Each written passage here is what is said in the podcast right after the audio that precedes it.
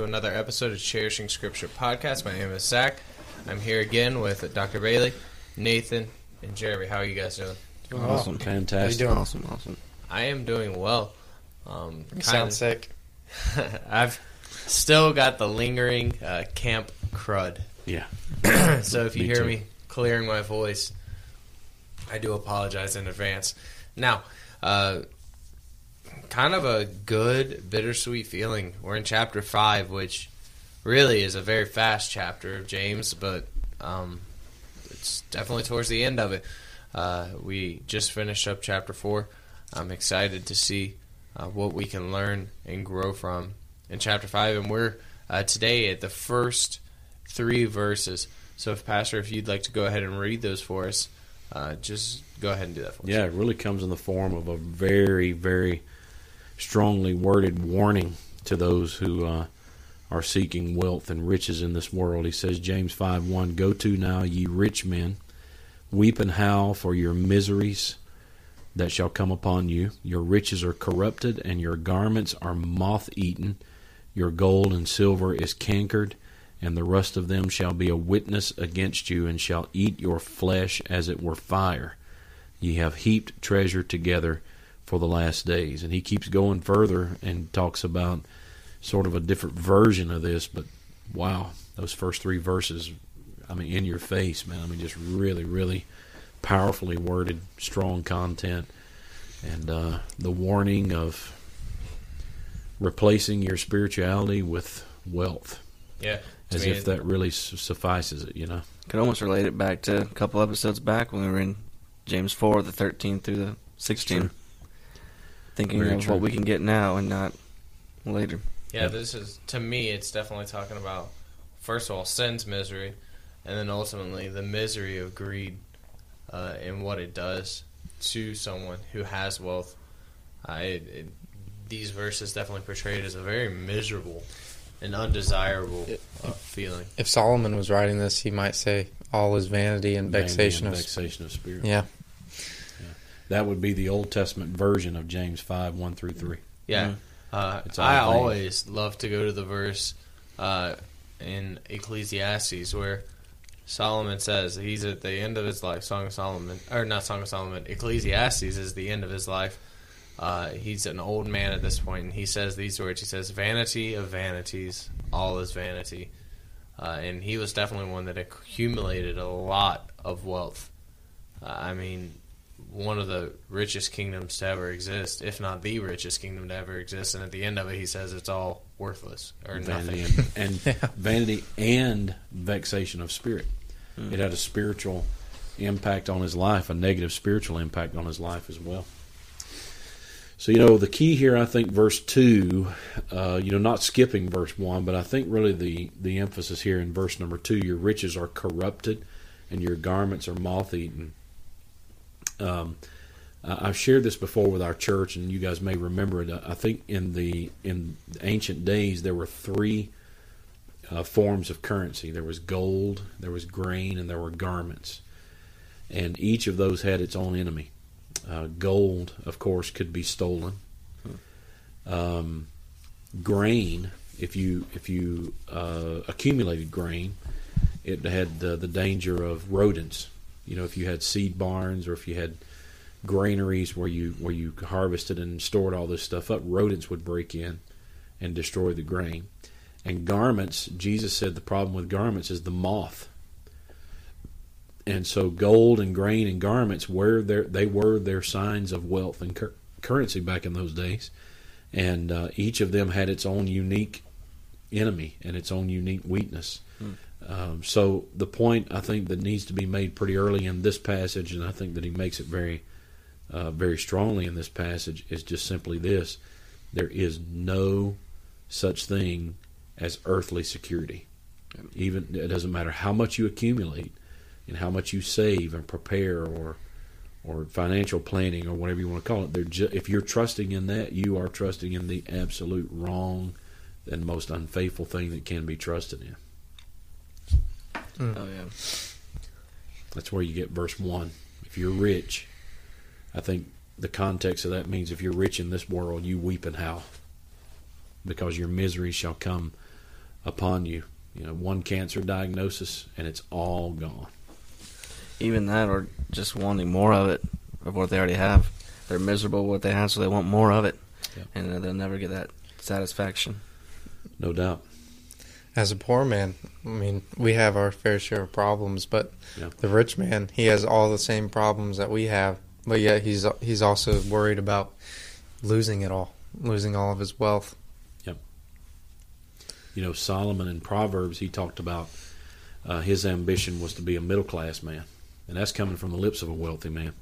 And he said, I would much rather be a middle class man because uh, he put the two opposite ends of it in comparison. And he said, if I was if I was poor, I'd be tempted to steal.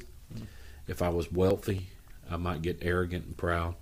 And uh, so he, he talked about the ideal condition of being in the middle class, being able to trust God, but still you know have enough uh, have enough security to, to know that you the fruit of your hands is paying off Right.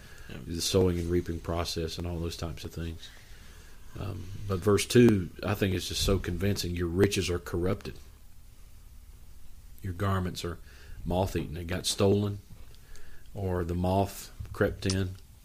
And the only solution there according to uh, you know the rationale behind the verses the only solution is you have to have a 24 hour 7 day a week 365 day a year surveillance on your gold and your garments and your grain to make sure there's no rodents to make sure there's no thieves to make what kind of a miserable life does that make Yeah. you know you can't that's just that's that's a paranoia constant and unceasing paranoia Always looking over your shoulder. Something interesting. who's after my money something interesting in verse 3 um, it says the rust of your silver and gold will be as a witness against you and that, that kind of reminds me of how when uh, as christians are witnessing and they reject it you Yeah. shake the dust off your feet and god collects that as evidence Yeah. that will be brought forth in the day of judgment Well, you remember the old um, uh, the old story that got turned into a movie, The Christmas Carol, and Ebenezer Scrooge, and uh, you remember the the what was it, the Ghost of Christmas Past and Yeah. the,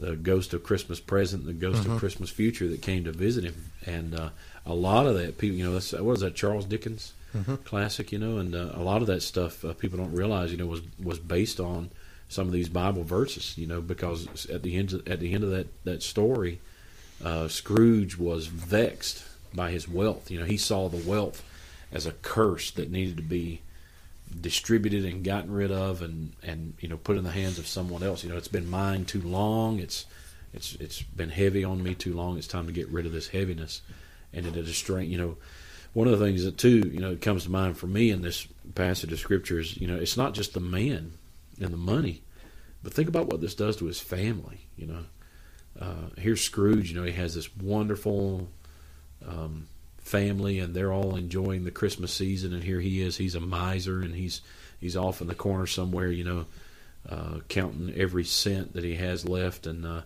he's missing the point. You know, he's missing he's missing out on the reality of of uh, of a fulfilling life uh, because he's had to ostracize his family. And when his nephew, remember, comes in that movie, his nephew comes banging on the door. All he wants to do is invite him over. Mm. But Scrooge is so paranoid that he uh, he even rebukes his nephew. Yep. Uh, Jesus actually talks about that as well. With the rich young man that comes up to him and says, "Oh, these things." Jesus says, "All right, well, this is what you have to do. You know the Ten Commandments." He's like, "These things have I've done for my youth." He's like, "All right, well." And then he attacks the real problem. He says, "Go sell all that you have Give it to the and poor. give it to the poor." And, and what is, what does the following say? It, it describes the sin of the rich right here. Yep. Uh, the the misery in it. It says he went away Very Uh, sorrowful. very sorrowful because he had much gain or much possessions. And that's that's the crux of riches. I've heard some people. You guys ever heard anybody say, "Well, they'll just bear it with them, and then they'll take it with them wherever they go"? The pharaohs did that in Yeah. Egypt. So this is a paganism that's existed for a long time. Yeah. You know, trusting in wealth. Yeah, I mean, even the uh, what was it? The Norwegians that put the two coins over the eyes of the of a corpse, you know, so they could pay the the boatman to carry them to the other side of the of, of eternity and this and that. You know, so it's it's it's just a it's a false assumption It's, and entirely false. it's worldly philosophies Colossians speaks about that. No Hmm. doubt. No doubt. And we've got a front row seat right now because our president is an incredibly wealthy man, you know, and uh, and he has all of the arrogance and all of the uh, you know all of the um, the poor qualities that go along with it. And there's cer- certain things about his policies that I just adore. I just think he's doing a tremendous job economically and those types of areas. But uh, at the same time, you know, I look at the I look at his his his posture and uh, I look at the you know he, he has a very arrogant way about him you know and and that in my experience is something that only comes when you've got that um, that massive amount of wealth backing you up you know? Uh, you're the hero of all your stories and you're just uh, you can become pretty pompous.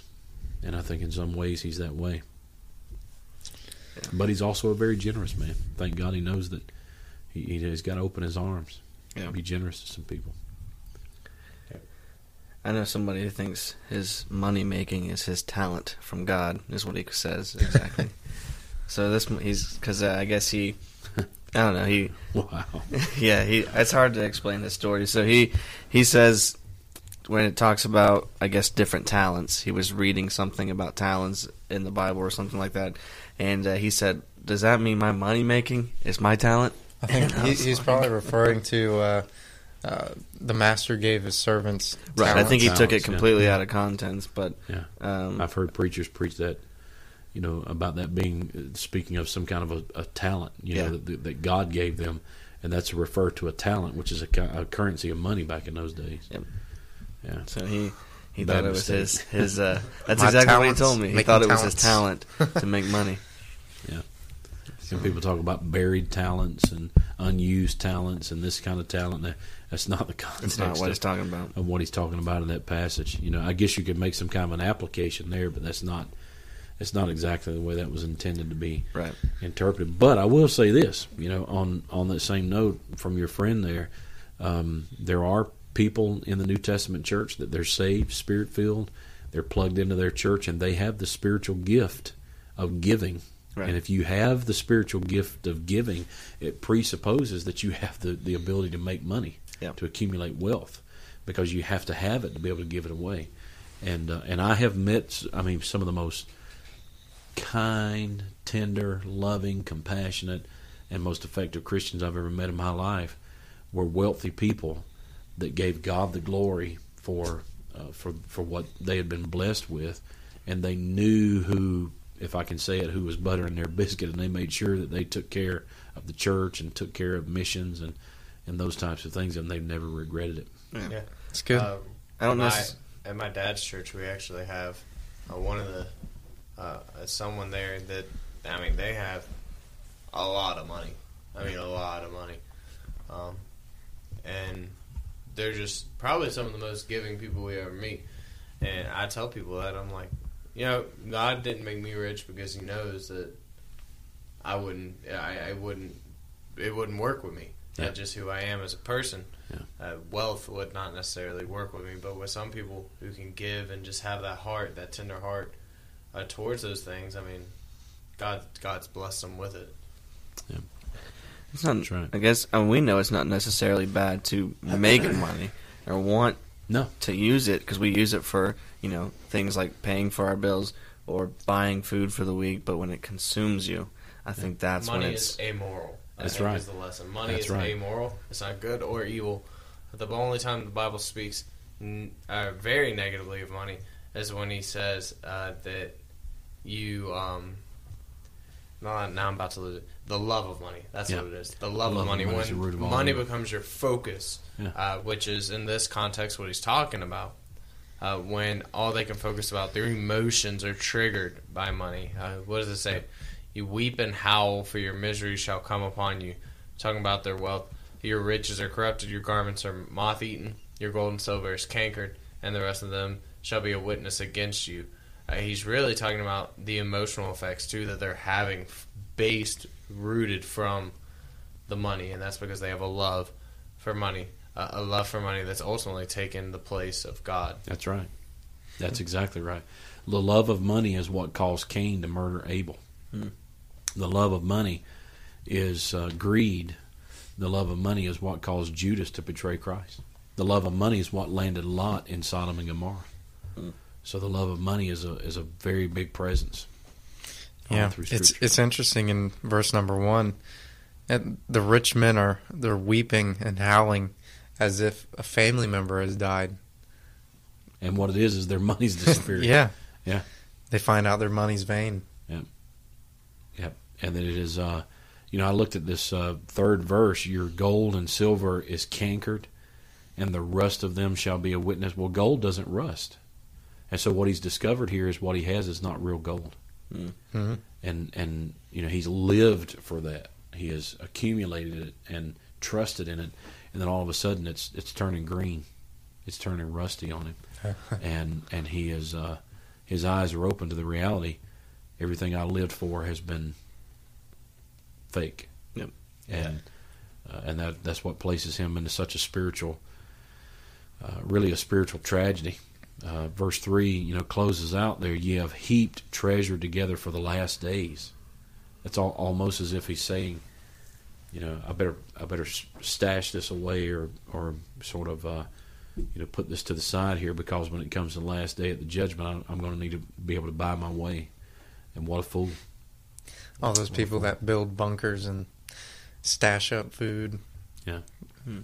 Your money doesn't matter to God. no That's what people think. I'll No. buy my way in. Lester Roloff said you better do your giving while you're living so you be knowing where it's going. Now there is a way to send your treasure to heaven. Yeah. You give, you invest in the in the work of the Lord, in the kingdom of Christ, and you can send that treasure to heaven. Money is a tool. Yes, sir. Money is a tool. Yep. Uh, and using money properly can bring God glory and can further the gospel. But hoarding it, right? Uh, a hammer is useful, but if I never let someone use the hammer, it can't be used. That's right. Money's useful. Money has value to it. Uh, It can do stuff here on earth, but if you just hide it and bury yourself with it, I mean, it has no use to it. None. Very dangerous. And it's not neutral. You know, you were talking about it not being moral or immoral, but being amoral. It's the same way. With it, you know, money. Money is not a neutral thing. You know, uh, it influences people. Uh, you know, so somebody uh, they come into a lot of money. I remember this. This happened with with me when I was, uh, um, you know, years ago. I was pastoring in this. Um, you know, very tragic case. This young lady, she had a baby, and they the baby got sick, took her to the hospital. The hospital really just bungled the the treatment, and the baby died. And so there was this huge settlement, you know, this financial settlement. And this girl's name was Cindy, and uh, and she got several million dollars from the hospital. And the first thing she did, you know, you, you talk about m- m- money and its effect on people. First thing she did, she went out and bought everybody in her family a BMW. Hmm. Uh, she uh, financed a house because she didn't have the down payment, the ability to do that. And then it's just dope, parties, living wicked, drunk every night of the week. And, you know, it's the prodigal son, Luke 15 story where all the friends are coming over, you know, because she's, you know, all drinks are on me and she's financing the, uh, the, um, lifestyle of all these people. And it didn't take long, it was gone. It was just gone. And she was going back to the relatives and saying, you know, can you sell that BMW I bought you and loan me this money? And today she is destitute, completely and entirely destitute. And so coming into a lot of money really, really fast has never been God's will. You know, God has a way of making money. It's called W O R K. Yep. You do it incrementally. You don't make more than you need. You make what you need to be able to feed your family and be a blessing to your church and be a blessing to a poor family. And that's it. We're not supposed to be hoarding and accumulating unless it is for the purpose of serving the kingdom of Christ. Otherwise, it becomes a, a testimony against your soul. I think that's exactly what he's saying. Uh, you know that that rust and that canker worm there is a testimony against your soul in the day of judgment. Dave Ramsey talks about this a lot, especially for young people. Um, you need to learn how to do without if you want to have later. Because if you if you go out and you try to get what your parents have, that took them thirty years to get, and you try to get it within two three years, you're gonna mess yourself up. You have to pace yourself. Hmm. You have to, you know, you drive an old beater, you drive around in an old car, and you just you pace yourself. You drive what you can now so that you can do better at a later time. You know, if you get it all at one time, you know, and and, and the really the the litmus test here is the lottery winner.